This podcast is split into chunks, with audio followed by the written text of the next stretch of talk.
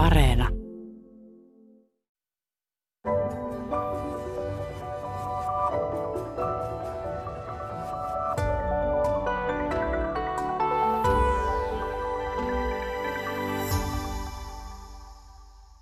Tervehdys hyvät kuuntelijat ja tämän tunnin aikana tosiaan otetaan stressi haltuun.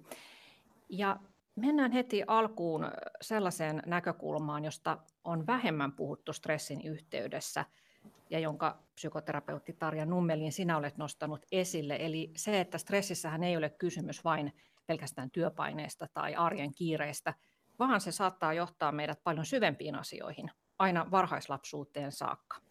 Ja sä oot Tarja sanonut, että stressistä kehittyy helposti ylisukupolvinen kokemus. Tarkoittaako se siis sitä, että stressi voi periytyä? Kyllä se sitä, sitä tavallaan tarkoittaa. Eli, eli kyllähän ne stressin säätely, tunnesäätelymallit niin kehittyvät hyvin pitkälti sitten jo siellä varhaislapsuudessa.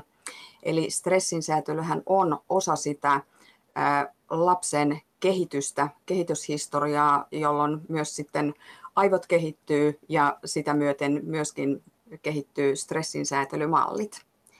Ja toki sitten se, että millaisia malleja lapsi on siellä vanhemmiltaan sitten omaksunut, niin hyvin pitkälti sitten vaikuttaa myöskin siihen, että miten hän oppii itse kuuntelemaan omia tunteitaan, tunnistamaan omia tunteitaan, mutta toki siellä sitten on mukana myöskin se hermojärjestelmän kehitys, aivojen kehitys, joka omalta osaltaan sitten temperamentin kanssa niin vaikuttaa myöskin sitten siihen, että millä tavalla lapsi ilmaisee itseään, onko hän enemmän semmoinen sisäänpäin suuntautunut vai onko enemmän sitten ulospäin suuntautunut ja toki myöskin sitten se, että millainen on vanhempien oma temperamentti.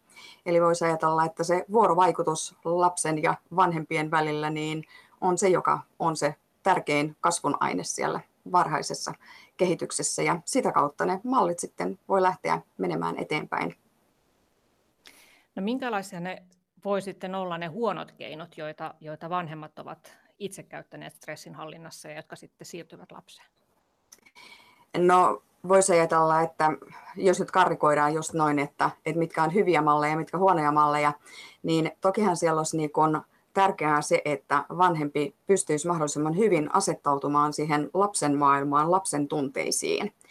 Ja mitä paremmin lapsi voi saada sitten sen, eh, sen tuntuman, että, että hän voi ilmaista kaikkia tunteitaan, niin, niin iloa kuin huonoa oloa, kiukkuakin ja tulee siitä huolimatta hyväksytyksiä.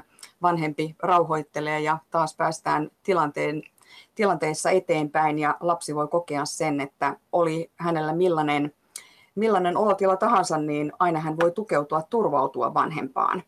Mutta sitten toki on näin, että, että jos vanhemmalla omat voimavarat esimerkiksi on vähissä, niin sehän on selvää, että silloin vanhempi ei pysty omilta huoliltaan, murheiltaan niin asettautumaan siihen lapsen tunnemaailmaan. Ja mikäli lapsella sitten on toistuvasti niitä kokemuksia, että, että tota, hän tulee torjutuksi, hän ei tule huomatuksi eikä tule hyväksytyksi omine tunteineen, niin silloin helposti lapsi oppii kätkemään ne omat tunteensa ja ei opikaan äh, kuuntelemaan niitä omia tunteitaan, vaan alkaakin mukautumaan siihen aikuisten tunnemaailmaan. Eli voisi ajatella, että, että käytännössä niin kuin kaksi pääasiallista, niin kuin, voisiko sanoa, tapaa niin kuin elää niiden omien tunteiden kanssa. Eli paras malli, perusmalli olisi nimenomaan se, että olisi mahdollisimman turvallinen se kasvuympäristö, jolloin lapsi oppii luottamaan omiin tunteisiinsa – mutta jos ei se ole riittävän turvallinen se kasvuympäristö, niin silloin helposti tapahtuu näin, että lapsi oppiikin mukautumaan toisten tunteisiin ja kätkee ne omat tunteensa. Ja usein nämä mallit sitten menee myöskin niin kuin eteenpäin sinne aikuisvuosiin, mutta toki meillä on mahdollisuus sitten aikuisena arvioida niitä meidän automatisoituneita lapsuudessa omaksuttuja malleja ja me pystytään niitä muuttamaan ja kehittämään läpi elämän. Eli, eli opitaan ilmaisemaan niitä omia tunteita, vaikka olisi siellä lapsuudessa opittukin niitä enemmän kätkemään. Eli, eli ei se tarkoita sitä, että, että jos lapsuudessa on oppinut jotain malleja, etteikö niitä voisi muuttaa ja kehittää. Niin no sä oot oikeastaan itse tästä esimerkkiä, että sä oot kertonut, että sulla oli omassa lapsuudessa just tällainen kokemus, että jouduit ikään kuin vanhempiesi taakkojen kantajaksi. Kerrotko siitä lisää? Joo, no mä oon tosiaan, voisi sanoa, että tällaisen ää, sodan sukupolven kasvatti siinä mielessä, että mun vanhemmat on molemmat ollut sodassa. Isä on rintamalla aikanaan sitten, sitten taistellut ja äiti on sitten joutunut lähtemään evakkoon ja molemmat ovat jo nyt sitten edesmenneitä. Ja tota niin, mä jotenkin niin kun ajattelen näin, että kyllähän hyvin pitkälti vieläkin niin kuin se sodan varjo näkyy ja se näkyy toki siellä niin meidän oman perheenkin elämässä.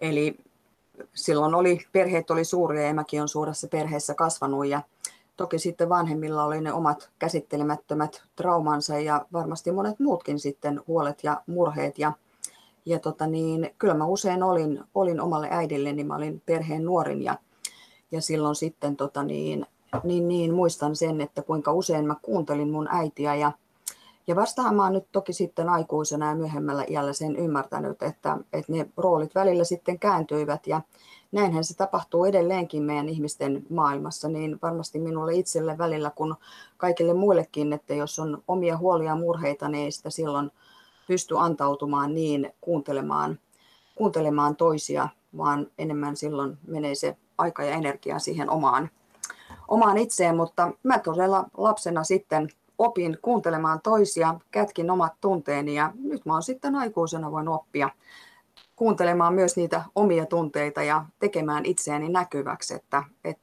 mun lapsuuden perheessäni mun keino oli selviytyä sillä, että, että mä olin aika lailla näkymätön, mutta samalla mä opin niin kuin hyvin semmoiseksi itsenäiseksi ja opin myöskin kuuntelemaan toisia ja sillä tavalla siitä on ollut kyllä hyötyä sitten kaiken kaikkiaan siitä kaikesta oppimastani myös tässä nykyisessä ammatissani.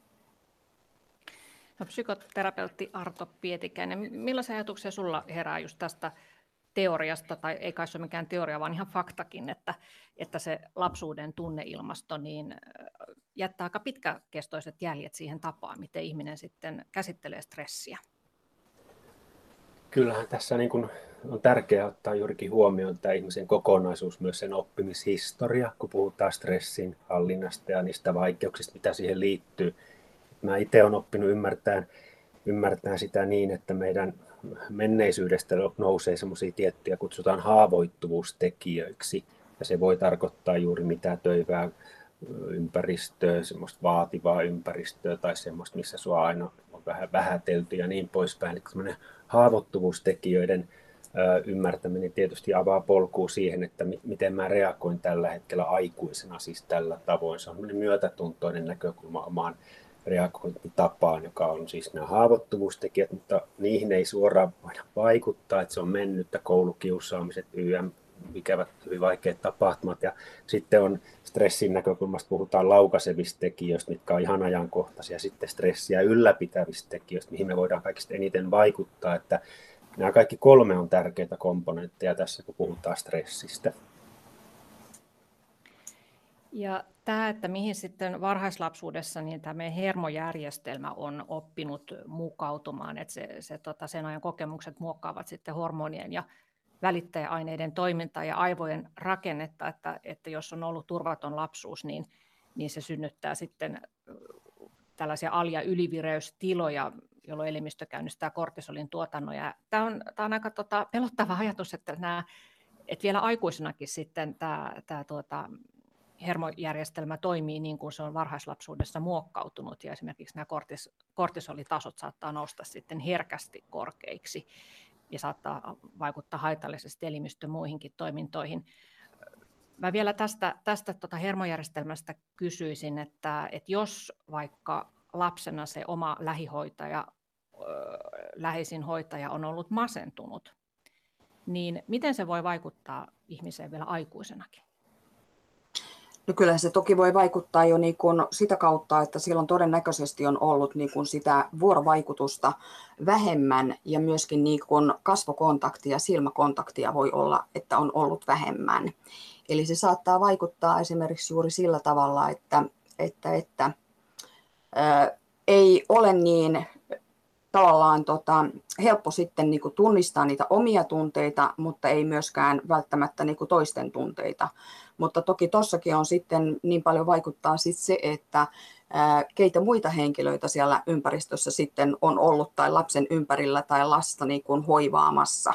Että tokihan lapsi sitten saa vaikutteita myöskin niin kuin muilta kuin pelkästään omilta vanhemmiltaan, mutta toi on sillä tavalla niin kuin todella, todella tärkeä niin kuin näkökulma, että Masennusoireet, ahdistusoireet, ne on aika yleisiä ja erityisesti pienten lasten vanhemmat ovat todella tiukoilla nykyisessä vaativassa maailmassa, niin se varhainen tuki ja apu pikkulapsi perheille, niin sehän on ihan äärettömän tärkeä asia, koska tota, ne on kuitenkin niin kuin pienellä lapsella ne tärkeimmät vuodet, jolloin ne aivot kehittyy vilkkaasti ja silloin tota niin, myöskin sillä vuorovaikutuksella niin sillä on erittäin iso merkitys, että mihin lapsi oppii ja tottuu. No vielä kysyisin Tarja tästä sun omasta kokemuksesta, että, että kun kerroit, että silloin lapsuudessa jouduit tavallaan sen vanhempien sotatraumojen ahdistuksen kantajaksi se siirtyi suhun, niin miten sä nyt sitten jälkikäteen, kun sä oot ensinnäkin psykologia ja vielä sitten oot erikoistunut tähän stressiasiaan, niin niin tota, miten se jälkikäteen olet, olet tajunnut, että, se, että vanhemmilla vanhempien käytös johtui siitä stressistä, jota he eivät osanneet käsitellä? Et millaisena sä muistat, että se, se heidän käytöksensä niin kuin ilmeni? No kyllähän siinä toki sitten oli omalla tavallaan niin kuin sitä varmaan aika tyypillisiä tällaisia, niin kuin, voisiko sanoa, että vuorovaikutusta – heikentäviä juttuja, eli, eli ristiriitaisuuksia on ollut aika paljon, sitten on ollut mykkäkoulua, eli on ollut niin kuin vaikea käsitellä niitä omia tunteita niin kuin heillä silloin aikanaan. Ja tota niin, niin, niin, varmaan monet asiat siellä sitten vaikuttanut, että, että tokihan sitä on lapsena vasta sitten, tai lapsena ei ole ymmärtänyt sitä, mistä kaikesta on ollut kysymys, mutta sitten toki aikuisena niin silloin sitten niin kun on pystynyt sen tajuamaan, että eihän siihen aikaan ole ollut se kasvatuskulttuuri ensinnäkään sellainen, että, että olisi sillä tavalla niin kuin lapsia huomioitu, että enemmän silloin on ikään kuin sen semmoisen niin kurin ja järjestyksen kautta lapsia niin kuin, kasvatettu ja eihän toki silloin ole mitenkään niin kuin tunteista puhuttu tai mielenterveydestä puhuttu muutenkaan. Eli eihän silloin ylipäätään ollut niin kuin sellaista kulttuuria, mikä meillä onneksi nykyään on, että, että voidaan puhua niin kuin mielenterveysongelmista, voidaan hakea ja saadakin apua, vaikka ei ihan riittävästi vieläkään, niin erilaisiin ongelmiin. Eli kyllähän ylipäätään niin kuin ymmärrys niin kuin traumoista ja ymmärrys niin kuin, stressiperäisistä sairauksista ja näin edelleen, ne on mennyt paljon eteenpäin, että, että sillä tavalla nyt niin kuin ymmärtää sen niin kuin sitäkin taustaa vasten, että silloin on eletty niin erilaista aikaa ja vasta myöhemmin niin kuin sen tajunnut, että okei, että nämä ja nämä asiat on niin kuin munkin elämään sitten niin kuin vaikuttanut ja miten ne on sitten vaikuttanut. Joo. No, sulta on meille viime vuonna ilmestynyt kirja Hallitse stressiä ja siinä on muutamia tämmöisiä tapauskeissejä, jotka kertoo omista kokemuksistaan, ja mä voisin tässä kertoa tästä 54-vuotiaasta juristi Leenasta, joka oli suurperheen kasvattaja. Hän, hän kertoo tarinastaan näin, että äidillä meni kaikki aika arjen pyörityksessä ja isä oli paljon pois. Meillä oli kova kuri. Äiti teetti meillä lapsilla paljon kotitöitä. Piti olla aina kiltti, ei saanut nauraa, sillä silloin olisi tapahtunut jotain pahaa ja Jumala olisi rankaissut. Muistan nikuisesti äidin happamaan katseen, jos en osannut tehdä kaikkea oikein. Äiti oli usein omissa maailmoissaan ja ärähti herkästi, jos joku itki tai raivosi kiukkuaan. Jos maitolasi kaatui, äiti huusi suoraa huutoa. Vielä nykyäänkin menen paniikkiin, jos joku on minulle vihainen. Välttelen ristiriitoja viimeiseen asti. Tunnistan hyvin, että patoan tunteita sisälleni. En vain kerta kaikkiaan pysty avaamaan niitä toisille, vaikka miten yrittäisin. Osaan vain suorittaa ja tehdä, mutta tunteet ovat minulle täyttä hepreaa. No tällainen tota, tunnekylmä lapsuus, niin, niin on varmaan selvää, että tota, että se, se vaikeuttaa, vaikeuttaa elämää myöhemminkin ja saattaa aiheuttaa esimerkiksi masennusoireita. Mutta Arto Pietikäinen, mitä, miten sä näet, että miten tällainen, se, että ei ole saanut koskaan ikään kuin näyttää tunteita, niin mitä tekemistä sillä sitten on tämän stressin säätelytaidon kanssa? Tai tietysti myös Tarja voi vastata molemmat. Tunteet, tunteet ja stressi on erittäin isossa vaikutuksessa toisiinsa ja että jos on pienestä asti niin kuin oppinut tunteiden välttelyä, tunteiden kontrollia, että niitä ei ollut oikeastaan lupaakaan ilmaista, niitä ei ole sillä tavalla hyväksytty myötätuntoisesti niitä kaikkia tunteita, mitä lapsella on, niin tunteensa, niin kuin oli jo aikaisemmin puhe, että tunteen säätelyjärjestelmä saattaa lukkiutua sellaiseen kontrollin ja välttelyn moodiin, ja se taas tiedetään sit pitkällä aikavälillä tuottavan kuitenkin pit, enemmän haittaa ja stressaavuutta, jos ihminen ei kykene tunnistamaan tunteitaan, ilmaisemaan tunteitaan, tuntemaan omia tunteitaan.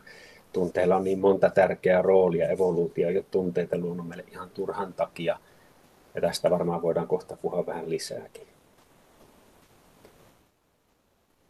Joo, mitä Tarja Joo, joo, juuri noin, noin se menee, niin kuin Arto tuossa sanoi, että, että kyllähän tunteet vaikuttaa niin, niin moneen eri asiaan. Ja monta kertaahan, miten ne tunteet tulee esille, että jos mä ajattelen vaikka, että kun ihmiset hakeutuu vastaanotolle, niin kyllä se monta kertaa voi olla näin, että se on ylipäätään niin kuin se semmoinen paha olo, mikä saa ihmisen lähtemään liikkeelle. Ja silloin tullaan juuri tuohon, mitä niin kuin Arto sanoi, että, ei evoluutio ole meille turhaan luonut niitä tunteita, vaan nimenomaan tunteethan on meidän niin kuin suojamekanismi, eli aina niin kuin tunteella on joku viesti meille, aina tunteet on niin kuin merkityksellisiä, mutta niin kuin tuossa aikaisemmin kerroinkin, niin tota, eihän tavallaan niin kuin välttämättä ole ihminen saanut sellaista kokemusta siellä omassa lapsuudessaan, niin kuin minäkään en ollut saanut, että, että tota, kaikki tunteet on sallittuja ja myöskin niin kuin ihmisillä saa olla vihan tunteita, surun tunteita, pelon tunteita ja niillä on niin kuin se oma tärkeä tehtävänsä ja vanhemman viisautta olisi sitten niin kuin pystyä rauhoittelemaan sitä lasta ja tavallaan osoittaa sillä omalla käytöksellään, että, että ne kaikki tunteet on, on ihan ok, mutta jos vanhempi ei ole itse oppinut hyväksymään ja käsittelemään niitä omia tunteitaan, niin tukihan on silloin keinoton myöskin niin kuin lapsensa kanssa, että, että se on hyvin ymmärrettävää. Niin, ajattelinkin juuri tästä Leenan tapauksesta, että tämä äiti, joka ärähteli ja, ja ei kestänyt sitä lasten, lasten tota itkua, niin oli tietysti varmasti itse tosi stressaantunut, koska oli monta, monta lasta ja hänellä oli sitten ehkä juuri niitä vääriä, vääriä stressinhallintakeinoja, että hänkin olisi tietysti tarvinnut siinä apua. Öö, no se, että tota, jos nyt sitten on joutunut tai elämään turvattoman lapsuuden tai, tai, tai kokemaan jopa siellä kohdussa stressiä, siitähän on myös tutkimuksia, että jos aikana lapsi altistuu sillä äitinsä kokemalle stressille ja sillä voi sitten olla vaikutusta lapsen myöhempään terveyteen, niin jos näin on, niin se ei tietysti tarkoita sitä, että peli olisi kokonaan menetetty, vaan, vaan tota, näitä asioita voi, voi tota, opetella uudestaan. Se, että kohtelemmeko me itseämme sitten aikuisena siten, kuten meitä aikuiset aikoinaan ovat kohdelleet, vai, vai osaammeko rauhoittaa itsemme sitten, kun olemme vihaisia ja pettyneet esimerkiksi ja stressaantuneita, niin, niin siitä kai on kysymys, eli näistä tunnetaidoista. Voidaan kohta puhua niistä sitten lisää, mutta otetaan tähän väliin nyt sellainen vähän niin kuin lisää tästä stressistä, että miten se ilmenee. Sä Tarto Pietikäinen käyttänyt termejä stressi ja kamppailustressi missä vaiheessa tämmöinen normaali itse asiassa asioita aikaansaava stressi niin muuttuu kamppailustressiksi? Millaisista merkeistä sen huomaa? Joo, tämä, tämä jaottelu pohjautuu siihen, että on täysin luonnollista kokea stressiä ja painetta. Me pyritään kohti tavoitteita ja meillä on monella elämänalueella ihan riittävästi haasteita. Me tunnetaan stressiä niistä tilanteista, kun me toimitaan vaikka kohti omia arvoja ja tavoitteita.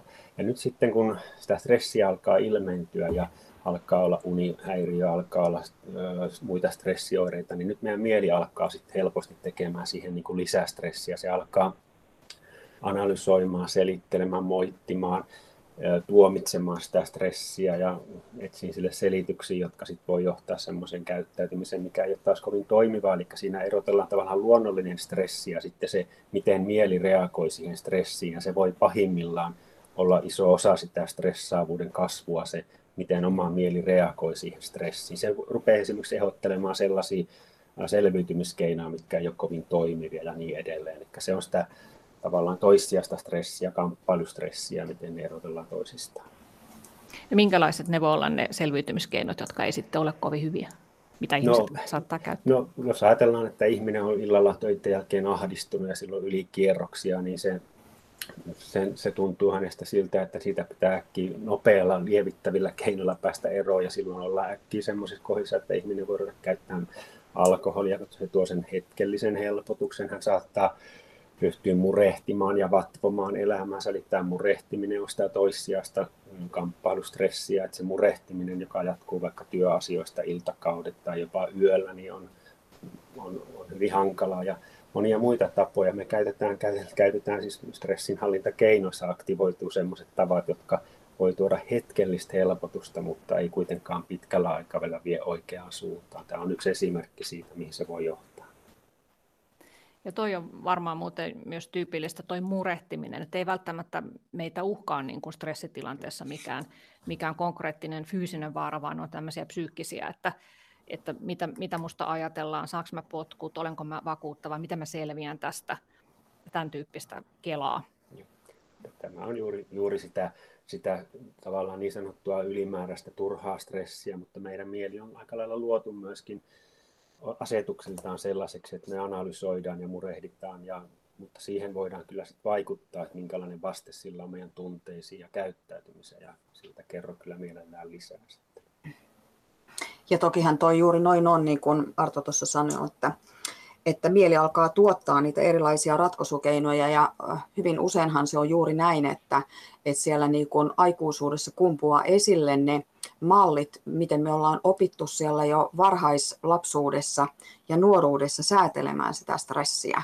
Että jos me ollaan jääty niin kuin liian paljon niin kuin yksin, ei ole sitä kuuntelijaa, kuulijaa, joka niin kuin ymmärtäisi ja äh, kuuntelisi meitä ja jalppaisi meitä eteenpäin jo pelkästään sillä, että pystyisi asettautumaan siihen omaan tilanteeseen. Ja, niin tota, silloin helposti sitten niin, ihminen on jo varhain oppinut miettimään, pähkäämään asioita omassa mielessään ja ne huoliajatukset vaan tuppaa usein vyörymään siellä omassa mielessä vaan suuremmaksi ja suuremmaksi jos tämä stressi pitkittyy, niin sehän saattaa johtaa sitten jopa masennukseen tai ahdistukseen. Nehän on stressiperäisiä oireita ja, ja kun tässä ollaan puhuttu tästä tunnesäätelyasiasta, niin, niin tämä stressihän sinne sitten kytkeytyy, että ne tunnesäätelymallit, jotka on lapsena jo opittu, niin, niin siellä vaikuttavat. Niin Tarja, pystyisit sä jotenkin yleistämään, että minkälaisia tunteita usein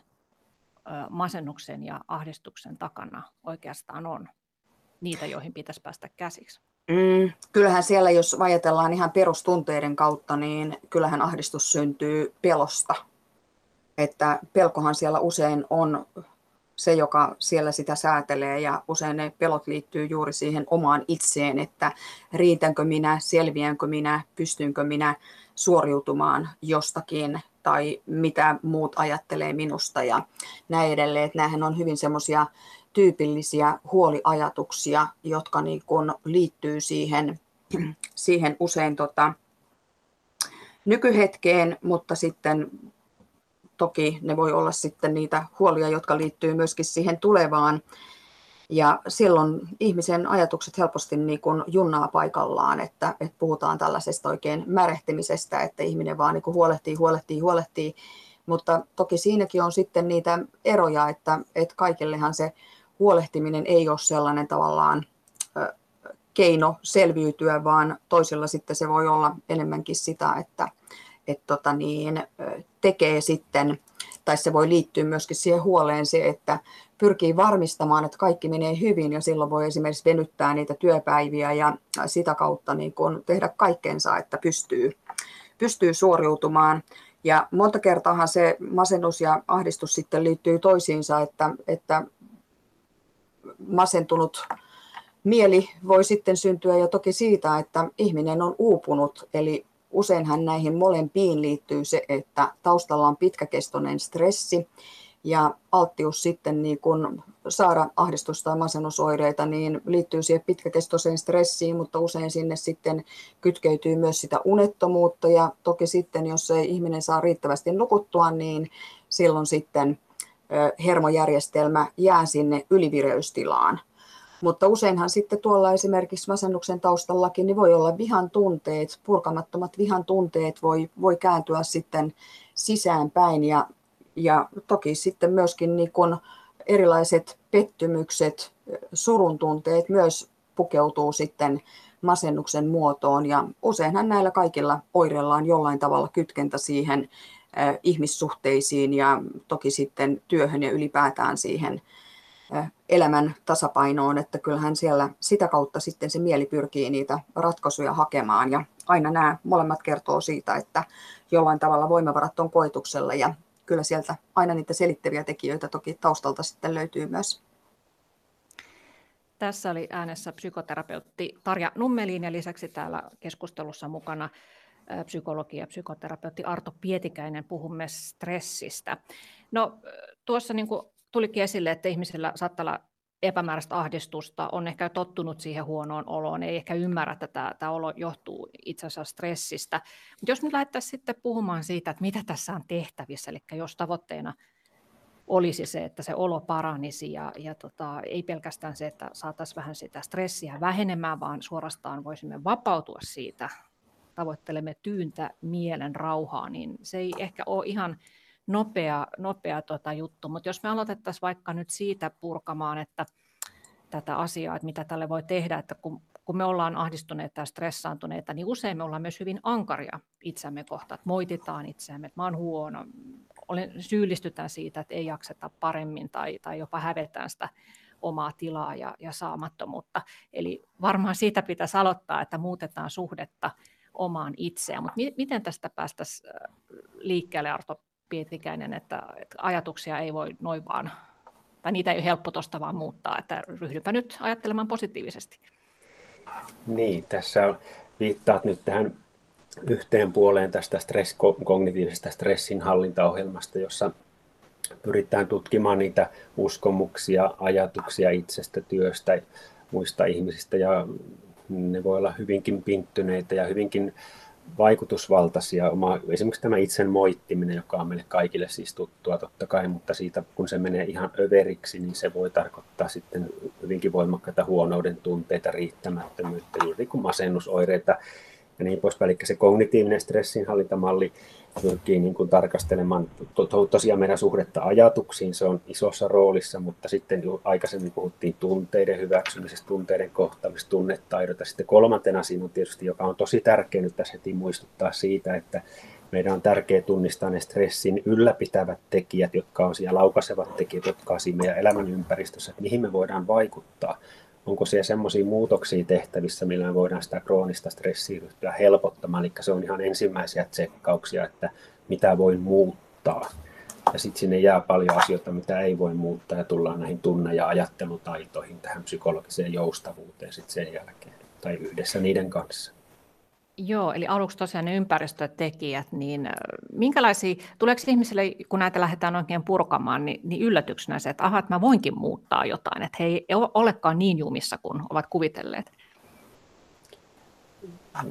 Se, se riittyy siihen, juurikin siihen omaan myöskin semmoiseen niin kykyyn nähdä sitä elämän kokonaisuutta niin, että pystyy erittelemään asioita toisistaan. Eli ihmisillä ja, ja meissä on myöskin tätä psykologista uskomusjärjestelmää, joillakin on enemmän toiveikkuutta ja uskoa siihen, että pystyy vaikuttamaan elämäänsä ja joillakin vähemmän, mutta oikeasti niin niitä asioita sitten tosiaan kun lähdetään etsiä, niin jokaisen elämästä löytyy jotakin, jolla voi, johon voi vaikuttaa ja se, ja se, on tosi tärkeä tunnistaa. Ja tuohon ehkä sitten niin kun voisin jatkaa, että, että tota niin, nimenomaan toi, että aina löytyy niitä asioita, joihin voi vaikuttaa. Ja, ja kyllä monta kertaa on niin kuin todella tärkeää lähteä niin kuin liikkeelle näistä, voisiko sanoa tämmöisistä pitkäkestoisista stressipuskureista, että, että mä ainakin niin kuin uskon siihen, että, että tota, hyvin hyvin niin kuin tärkeä seikka on se, että, että miten esimerkiksi ihminen nukkuu, että saako hän nukuttua? Ja jos on näin, että unihäiriöitä on ollut jo pidemmällä aikavälillä, niin se on selvä juttu, että toki se heijastuu silloin myöskin siihen, siihen ihmisen jaksamiseen, että eihän ihmisillä silloin ole energiaa, ja jos ei ole energiaa, niin silloin se on selvä juttu, että se tulee esille siellä mielen puolella, mielialan puolella, eli kyllähän silloin masennus- ja ahdistusoireet on hyvin niin kuin yleisiä, eli kyllä siellä on tärkeää sitten niin kuin lähteä liikkeelle myöskin kartottamaan sitä, että että miten on se uni, mitä sille voidaan, voidaan tehdä, millaiset on ne nukkumiset, tottumukset ja toki sitten ihan, ihan ravinto ja liikunta myös, niin ihan äärettömän tärkeitä asioita, jotka sitten heijastuu nämä, nämä niin kuin fysiologiset tekijät niin hyvin pitkälti myös siihen mieleen ja päinvastoin. Joo, uni on totta kai ihan kaiken A ja O, mutta se on tietysti vaikea, jos, jos tota, on stressaantunut, niin saada sitä unta, vaikka kuinka tietää, että se, se olisi tärkeää. Mutta vielä näistä ajatuspinttymistä, että miten tässä, tässä Arto Pietikäinen, tässä kognitiivisen psykologian stressin käsittelymenetelmässä, niin lähdetään korjaamaan näitä, näitä ajatusmalleja, koska ajatuksellahan on meillä, meille, meihin tosi suuri valta, että jos pystymme muuttamaan ajatuksia, niin pystymme muuttamaan käytöstämme, mutta tosiaan niin miten se sitten tapahtuu, minkälaisen prosessin kautta? Joo, tämä on, tämä on tärkeä näkökulma. Ja nyt kun itse edustan tätä käyttäytymisterapian uusinta suuntaista hyväksymis- ja omistautumistyöskentelyä, niin toi, siinä on nyt semmoinen muutos tapahtunut vähän perinteisempään malliin, että me ei pyritäkään enää muuttamaan ajatusten sisältöjä, koska se, se on vähän huomattu, että se on aika aika hankalaa, että me yritetään, yritetään muokata ajatuksiamme realistisemmiksi, positiivisemmiksi, vaan yritetään ennemminkin muuttaa meidän suhdetta niihin omiin ajatuksiimme ja se on niin kuin se, mikä on ollut aika iso murros tässä kognitiivisessa työskentelyssä, että tutustutaan ajatuksiin niin, että mitä, mitä tuosta ajatuksesta seuraa, jos mä otan sen faktana, onko, onko mä oppin näkemään ajatukset erillisenä itsestäni, niin minä olen huono, aamulla tämmöinen ajatus nyt itsestäni mutta, ja niin edelleen. Eli näihin ajatuksiin on tärkeää kiinnittää huomiota, koska ne ajatukset koukuttaa meitä hankalalla tavalla niin, että on vaikkapa se murehtiminen vie meidät pois tästä nykyhetkestä, me uppoudutaan sinne mielen syövereihin, tai sitten ne ajatukset muuttaa meidän käyttäytymistä, niin kuin sanoin, että ne antaa ohjeita, jotka eivät kovin toimivia. Ja silloin meidän pitäisi kyetä niin kuin erottamaan omista ajatuksistamme hyödylliset, joita kannattaa kuunnella, mitä seuraa, jos kuuntelen tätä ajatusta, tätä toimi, to, ohjetta, miten nyt kannattaisi toimia. Ja sitten kolmas on tietenkin tämä tunnevaste, eli jos ahdistustakin miettii, niin entä jos käy noin tai noin, niin mä kuvittelen jotakin tulevaa ja se muuttuu faktaksi. Ja siitä tulee se ahdistus, ahdistuksen tunne, se on ymmärrettävää, mutta tämä, mihin mä nyt viittaan ja mihin mä tuossa nyt haluan, tämä tutkimusnäyttö, esimerkiksi kun korostan vaikkapa hieno väitöskirja, jonka Kinnusen Sanna teki, tuossa, julkaistiin tuossa joulu, tämän vuoden puolella kova joulukuussa, niin siinä oli käytetty tätä hyväksymis- ja omistautumismallia tähän niin kuin kuntoutuvien toivovien ihmisten hyvinvoinnin lisäämiseen, niin siinä oli tärkeimpänä kohtana se, että yksi niistä tärkeimmistä, että omat ajatukset eivät määrittäisi liikaa omaa elämää, käyttäytymistä, valintoja eikä sitä omaa minäkuvaa. Eli se suhteen muuttaminen ajatuksiin, koska me emme voi poistaa, deletoida mitään ajatuksia mielestämme, joita sinne on iskostunut, mitkä on hyvin opittu, niin siitä, siitä löytyy se polku siihen hyväksyvään ja joustavaan suhtautumiseen omiin ajatuksiin. Joo, eli just tälle, että kun ihminen ajattelee, että mä oon niin huono, niin oppis, mm. oppis kääntämään sen niin, että minulla on tällainen ajatus, että minä olen huono, mutta se ei ole fakta.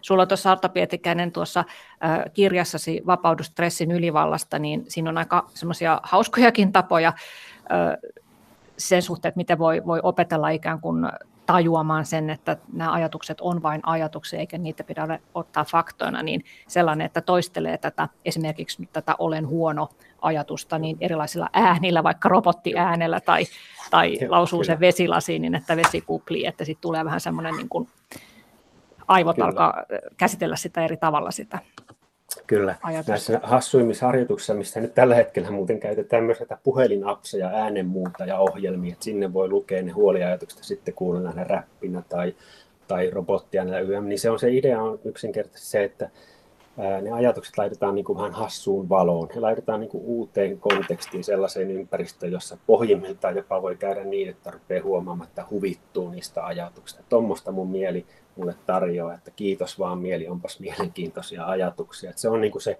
maali, se tavoite on muuttaa suhdetta niihin ajatuksiin. Ja jopa niin on, että, että tutkimusten mukaan nämä kaikkein niin kuin oudoimmalta kuulostavat uudet kognitiiviset harjoitukset on kaikkein tehokkaimpia monet on vähän haluttomia ryhtyä laulamaan omia huoliaan tai tekemään niistä loruja, mutta ne, jotka ryhtyy, niin ne kyllä saa palkkion siitä.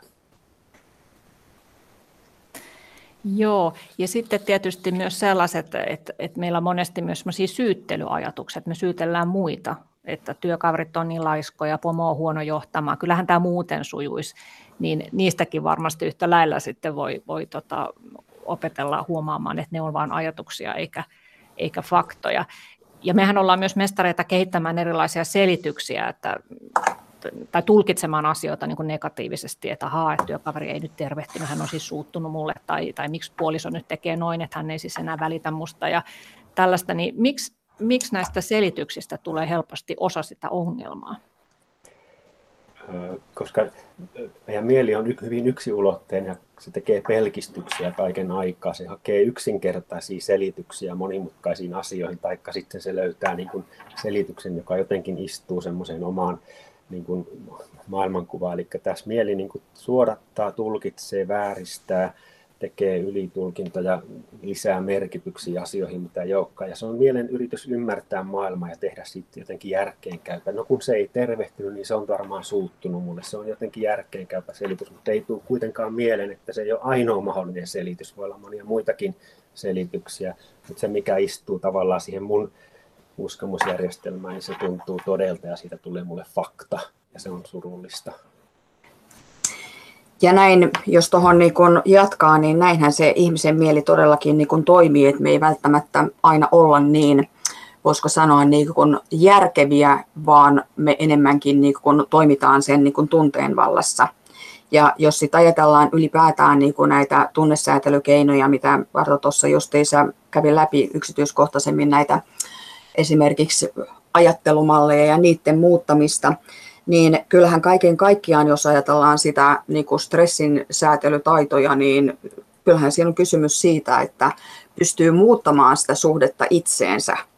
Ja yhtenä ilmentymänä siellä nimenomaan on se, että pystyy niin kuin tarkastelemaan tietoisemmin just näitä omia ajatusmallejaan, tunnemallejaan, myöskin pystyy tunnistamaan sitä, mitä siellä omassa kropassa tapahtuu silloin, kun on stressaantunut tai on, on siinä rennommassa olotilassa, mutta myöskin tarkastelemaan niitä omia käyttäytymis- ja toimintamallejaan, että millä tavalla ne muuttuu, kun olen stressaantunut.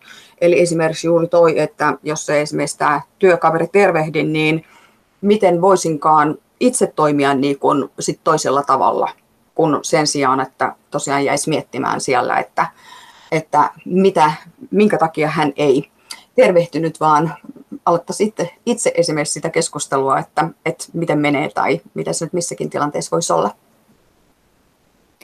Joo, tätä on tämmöistä melkoista, melkoista tuota noin niin, harjoittelua ja, ja tunteiden tutkailua, jos tähän oikeasti haluaa par, pureutua tähän stressi, stressin purkamiseen. Niin tästä, tästä tunnetaidosta vielä, niin, niin tuota, sä Omelin puhunut myös tunnepäiväkirjan kirjoittamisen puolesta. Kyllä miten vaan. se toimii ja, ja miten se vaikuttaa?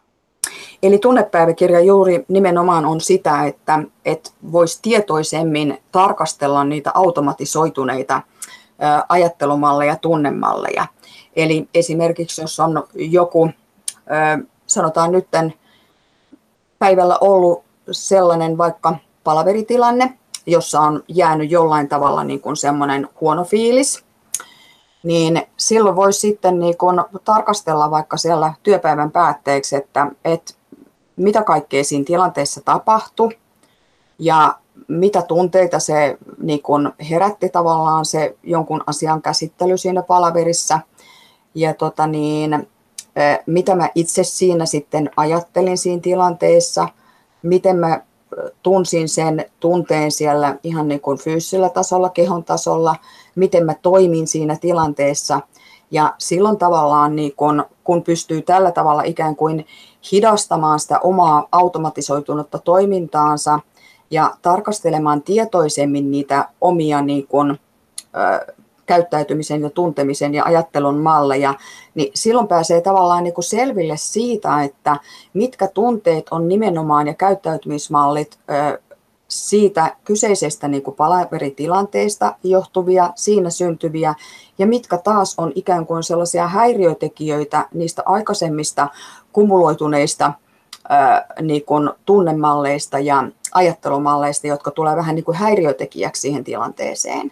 Eli monta kertaa jo se, että tarkastelee tarkemmin jotain tilannetta, jossa on syntynyt niitä voimakkaita tunteita ja usein just niitä kielteisiä tunteita, mitkä synnyttää stressiä, niin silloin sitten voi päästä paremmin jäljelle siihen, että, että tota, mitkä kaikki tekijät siellä niin kun taustalla vaikuttaa niihin omiin tunteisiin ja millä tavalla niitä sitten voisi muuttaa ja miten voisi oppia toisella tavalla suhtautumaan ja, ja toimimaan, jotta sitten ei vastaavat tilanteet stressaisi. Eli se on juuri sitä itsetuntemuksen kehittämistä ja se tunnepäiväkirja voi olla yksi väline siinä. Mm, aivan, että tulla tietoiseksi siihen, siitä, että tuleeko se vaikka suuttumuksen tai loukkaantumisen tunne niin oikeasti just siitä tilanteesta, mitä päivällä tapahtuu, vai onko se kenties kaiku jostain jopa lapsuudesta. Että, Juuri näin. Että tota, sit vaan mieli, mieli tulkitsee sen tilanteen ikään kuin uhkaavaksi. No, äh, stressaavassa tilanteessa, jos tapahtuu jotakin, jotakin ikävää, niin meidän tämä autonominen hermostohan kiihtyy. Me, me ei voida sille mitään, se on tämmöinen automaattinen reaktio. Paitsi, että ehkä voimmekin. Ö, on nimittäin tutkittu, että tällainen syvä hengitystekniikka auttaa näissä tilanteissa, niin miten Arto Pietikäinen se toimii? Miten sitä pitäisi harjoitella? Joo, syvä hengitystekniikka on tosi vanha, vanha viisautta. Muistetaanko itsekin, että isovanhempamme saattoi, mummo ainakin saattoi sanoa, jos puhuttiin helpotuksen huokauksesta, sellainen pitkä rauhallinen uloshengitys, oikein huokaus ja sitten kun semmoisen tauko vie sen jälkeen, mitä siis opetellaan tässä hengitystekniikassa, niin silloin siinä tapahtuu juurikin se, mistä puhuit, että meillä on kyky, siis oikeastaan se on ainoa kyky me suoraan vaikuttaa, vaikuttaa tähän autonomiseen hermostoon tekemällä syviä tietoisia hengityksiä ja siinä vaan niin pidennetään, voidaan alkaa laskea niitä sisäänhengityksiä, laskea uloshengityksiä ja tehdä se rauhallisesti. Ja se, mä olen kovasti kiinnostunut tässä, kun puhutaan tietoisuustaitoharjoituksesta vähän laajemminkin, niin siitä kohdasta, että tutustu siihen taukoon, joka on uloshengityksen jälkeen. Se on, se on aika palkitseva hetki, kun ulo, pitkä uloshengitys päättyy ja keskity mitä huomaat, kun se päättyy se on, se on mun suosikkiharjoituksia kyllä monen, monen kanssa. Eli onko siinä tarkoitus siis, että kun hengittää syvään ulos, niin sitten ikään kuin pidättää sitä taukoa hetken ennen kuin vetää? Vähän venyttää, kyllä. Joo. Juu, vähän venyttää. Sitä juuri harjoitellaan, että sitä voi niin tietoisesti vähän venyttää sitä taukoa, sit olla siinä hetkessä, tutkia mitä huomaa ja sitten hengittää taas rauhallisesti sisään. Et se on yksi muunnelma tästä tietoisuustaitoharjoituksista, mitä paljon tässä kotissakin käytetään, mutta sillä on vaikutusta autonomiseen hermostojärjestelmään, niin se on ehkä ainoa, millä siihen suoraan voi vaikuttaa. Ja se on itse asiassa hyvin yksinkertainen keino, jota voi missä tahansa tehdä palaverin keskenkin tai, tai bussimatkalla. Kyllä. Kyllä. No, tota, Tarja, otit tuossa äsken lyhyesti esille ravinnon merkityksen, että siihenkin kannattaa ihan tosissaan kiinnittää huomiota stressaantuneena, jos siitä haluaa päästä eroon siitä stressistä tässä tota, on, on tutkittu näitä suoliston mikrobeja, että ne osallistuu aivojen välittäjäaineiden valmistukseen ja, ja on arvioitu, että suurin osa näistä välittä, aivojen välittäjäaineista sijaitsee siellä suolistossa. Niin miten tämä suolisto siis käytännössä osallistuu tähän stressinhallintaan? No kyllä se siinä mielessä niin kun osallistuu, että, että voisi ajatella, että mikä, mitä niin kun parempi niin kun se ravitsemustila on siinä elimistössä, niin sitä paremmin hän myöskin niin kuin aivot saa sitä ravintoa. Eli kun ihminen syö säännöllisesti ja mahdollisimman terveellisesti, niin kyllä silloin tavallaan niin kuin samalla hoituu niin mieli kuin keho kuin myöskin mieliala. Eli hyvin useinhan se on näin, että stressaantuneella ihmisellä niin tota, alkaa olla erilaisia oljenkorsia, joihin hän yrittää tarttua ja tukeutua, jotta tulisi se parempi olo. Ja syöminen on toki yksi sitten sellainen asia, että hyvin helposti se joka ikisellä alkaa vinoutua. Mitä pidempään se stressi jatkuu, niin halutaan semmoisia nopeita verensokerin nostattajia ja ylipäätään halutaan syödä jotakin sellaisia ruokia, joista tulee niin kuin ainakin se hetkellinen mielihyvän tunne. Ja tokihan se ravinto ja ruoka onkin tärkeä, tärkeä osa sitä niin kuin mielihyvän tuottamista, mutta todella todella tärkeässä roolissa on myös niin kuin se ravinto ja kyllä se monta kertaa ainakin mun asiakkaiden keskuudessa on voinut sen huomata, että, että kun lähtee voimavarat niin kuin palautumaan, niin myöskin sitten pystyy kiinnittämään enemmän huomioon siihen, siihen ravintoon ja pystyy laittamaan myöskin niin kuin sitä, sitä ruokailurytmiä säännöllisemmäksi. Ja kyllä se alkaa hyvin nopeasti niin kuin tuottaa tulosta, että, että ihmisellä se vointi alkaa, alkaa parantua, kun myöskin semmoinen fysiologinen energiataso siellä alkaa parantua, että kyllä nämä kaikki liittyy kaikkeen, mutta toki se, että silloin kun ihminen oikein väsynyt ja voimavarat on vähissä, niin ei siihen silloin hetikään jaksa ja pysty kiinnittämään huomiota, koska se ravitsemuksenkin reivaaminen, niin toki se vie sitten myöskin energiaa ja vaatii niin kuin voimavaroja, että jaksaa siihenkin paneutua, mutta se on mahdollista ja se on todella tärkeä elementti. Kyllä, ja liikunta oli sitten toinen tämmöinen perusstressipuskuri, mihin kannattaa kiinnittää huomiota, jos suinkin vaan jaksaa. Tota, luin tällaisesta, että vastikään on ihan tutkittu sitä, että, että tota, minkä takia liikkuessa niin murheet saattavat kaikota tai ainakin ne vähän pienentyy. Et se on yhteydessä silmän liikkeisiin, kun mennään eteenpäin. Silmän liikkeet lähettää signaaleja aivojen mantelitumakkeisiin, joissa sijaitsee tämä niin sanottu uhkakeskus, ja nämä signaalit sitten hillitsevät sen keskuksen toimintaa, että sen takia tota, mieli ikään kuin helpottuu, kun liikkuu. No, tota, sä oot Arto Pietikäinen, kun olet kirjoittanut paljon psykologisesta joustavuudesta, että se on tämmöinen taito, jota voi kehittää ja, ja sen avulla sitten voi erinäisistä elämän ongelma-alueesta paremmin selvitä, niin tässä, tässä tota, esimerkiksi nyt just stressin ehkäisyssä, niin tärkeintä, olet kirjoittanut näin, että tärkeintä on se, mitä teet, ei niinkään se, mitä tunnet. Ja tämä on mun mielestä hyvin, hyvin tärkeä ohje, että pitää vaan tehdä näitä, näitä hyviä asioita, eikä jäädä niin kuin siihen, että miltä musta nyt tuntuu, että en mä nyt jaksa ja tämä tuntuu vähän huonolta. Ja luottaa siihen, että, että se, se paranee, kun tekee näitä esimerkiksi näitä hengitysharjoituksia, liikkuu hyvin, syö hyvin, yrittää muuttaa niitä ajatuksia tai vähentää niiden voimaa.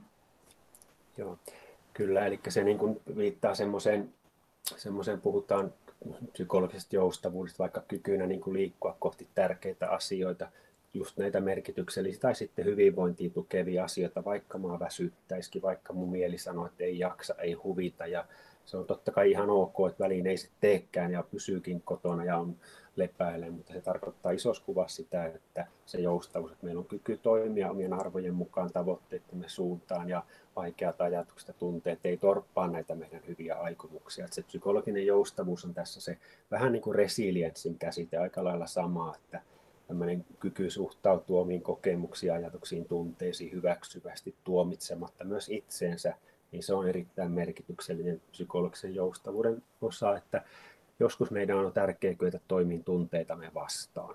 Jos tunne sanoo, että ei huvita, ei jaksa, niin joskus on tärkeää silti vaan tehdä. Ja sitten toisinpäin, että jos meidän mieli, ja, mieli houkuttelee meitä, että nyt täytyy, nyt on pakko, nyt sun pitää suorittaa, dää, dää, dää, niin toimitaan sitäkin suorittajamieltä vastaan ja sanotaankin, että ei tarvi, mä voin nyt levätä.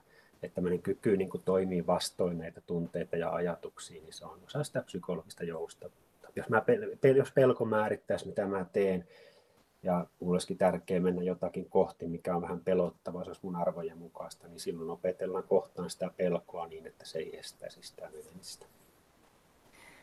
Aivan, että välillä on mentävä tunteita vastaan, mutta kohti niitä omia arvoja. Mutta tässäkin on tietysti yksi iso kysymys sitten, että, että kun kaikki, tai siis osa meistä on ikään kuin kadottanut sen kosketuksen sinne sisällensä, että mikä se on se, mitkä ne on ne mun tärkeät arvot, mitä kohti mm. mun pitäisi mennä.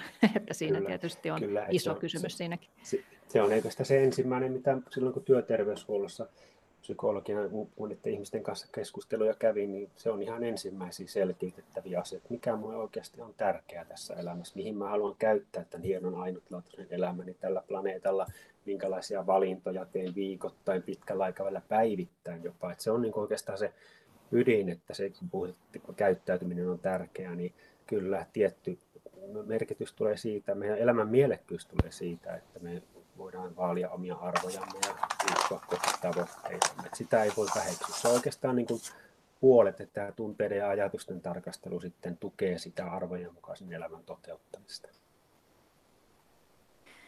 Sitten yksi sellainen tärkeä elementti, joka monella toimii stressin vähentämiseen, on hiljaisuus. Miksi se tekee meille hyvää?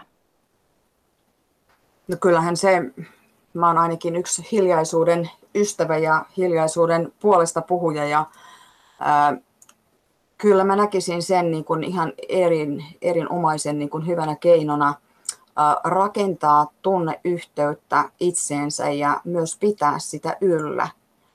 Ja kun se tunneyhteys itseen pysyy yllä, niin silloin me ollaan avoimia myöskin toisille ihmisille ja myöskin silloin pystytään kuulemaan tavallaan sitä oman sisimmän ääntä, joka meitä johdattaa nimenomaan juuri siihen, mistä tuo Artokin äsken tuossa mainitsi, niin kohti niitä oman elämän unelmia ja tavoitteita ja arvoja. Ja sitä kautta me pystytään sitten niin kuin ravitsemaan myöskin niin kuin sitä, sitä niin kuin omaa arvokkuuden kokemusta ja ylipäätään olla myöskin sitten niin kuin tärkeänä osana sitä yhteisöä, jossa me kulloinkin ollaan. Niin sanoit Tarja, että olet itse hiljaisuuden ystävä, niin missä, mihin menet kokemaan hiljaisuutta? No mulle hiljaisuus on semmoinen olotila, jonka mä on onneksi oppinut löytämään osaksi mun arkea. Eli mulla on usein aamulla se, että meillä on vähän eri rytmi mun miehen kanssa, niin tota, ihan luontaisesti, niin mä herään aikaisin aamulla ja mulla on se hiljainen hetki siellä jo heti sitten aamusta. Ja usein silloin aamulla käy myöskin lenkillä ja kävelyllä ja se on myöskin sitä, osa sitä rauhoittumista ja hiljaisuutta. Mutta myös pitkin päivää niin mä sallin ja suon itselleni niitä hiljaisia hetkiä ja silloin se voi olla just sitä rauhallista hengittelyä tai ihan vaan sitten niin kuin kahvo, kahvikupposen ääressä istuskelua tai oleilua. Eli, eli sen ei tarvitse olla sen hiljaisuuden mikään retriitti, sitäkin se voi olla, mutta sitä voi opetella itselleen niin kuin löytämään niitä hiljaisuuden hetkiä ja rauhallisia hetkiä pitkin päivää. No tämä stressin syntyminen on tosiaan monimutkainen juttu ja saattaa johtaa sinne lapsuuteen asti, niin kuin on tässä puhuttu, mutta totta kai myös tällä meidän nykyisellä työelämällä on iso vaikutus ihmisten hyvinvointiin, niin mitä, mitä sanoisit Arto Pietikäinen tähän loppuun siitä, että miten yhteiskunta voisi vähentää stressiä? Stressistähän aiheutuu yhteiskunnalle myös mittavat kustannukset, kun ihmiset sairastuu ja jää sairauslomille ja, ja pahimmillaan sitten työkyvyttömyyseläkkeelle. Joo. Joo, mä voisin ottaa vähän, vähän pienemmän kysy- pohdinnan ensin tässä lyhyesti. Eli siis toisin sanoen, kun puhutaan työstressistä vaikka vain esimerkkinä, niin mehän tiedetään kaikista tutkimuksista varmaan 90-luvulta asti, että työn jako, työn määrä, oikeudenmukainen johtaminen, työilmapiiri ja tämmöiset rakenteelliset tekijät on isossa roolissa niin kuin stressin muodostumisessa, kroonisen stressin ja uupumuksen, mutta se on niin kuin noin 60 prosenttia. Ja sitten tulee tämä 40 prosenttia tulee tästä resilienssistä, mistä me on tänään puhuttu, tai psykologisesta joustavuudesta. Eli siinä niin kuin, että molemmat on tärkeitä, esimerkiksi työolosuhteisiin edelleenkin on tärkeää pyrkiä vaikuttamaan juuri niihin asioihin, mihin voidaan vaikuttaa.